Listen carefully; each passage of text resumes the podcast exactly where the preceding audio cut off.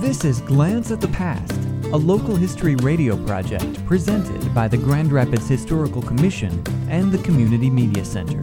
Today's story Martin Ryerson. Martin Ryerson, born in 1818, left New Jersey at the age of 16 and headed for the far west to Michigan. He began as a fur trader in Detroit, then traveled the state trading with various tribes, but made his headquarters in Grand Rapids. He eventually realized that real wealth lay in Michigan's forests. Settling in Muskegon, he learned the lumbering business working for Theodore Newell. Two years later, he purchased Newell's mill and began making a name for himself. In May of 1844, he married Louisa Duvernay, daughter of an early French settler of Grand Haven.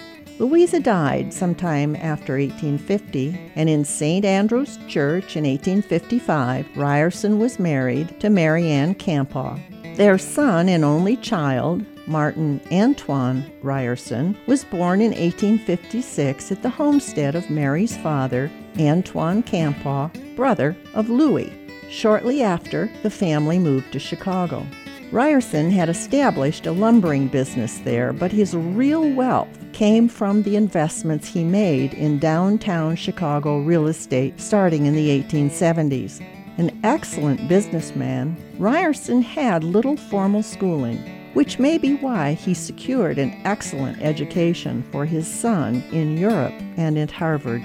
Both father and son were outstanding in their generosity to Chicago. Martin A. Ryerson was also generous to Grand Rapids. His offer to build a library costing no less than $150,000 if the city would provide the property was accepted. When the magnificent public library opened in 1904, it had cost Ryerson twice his original offer.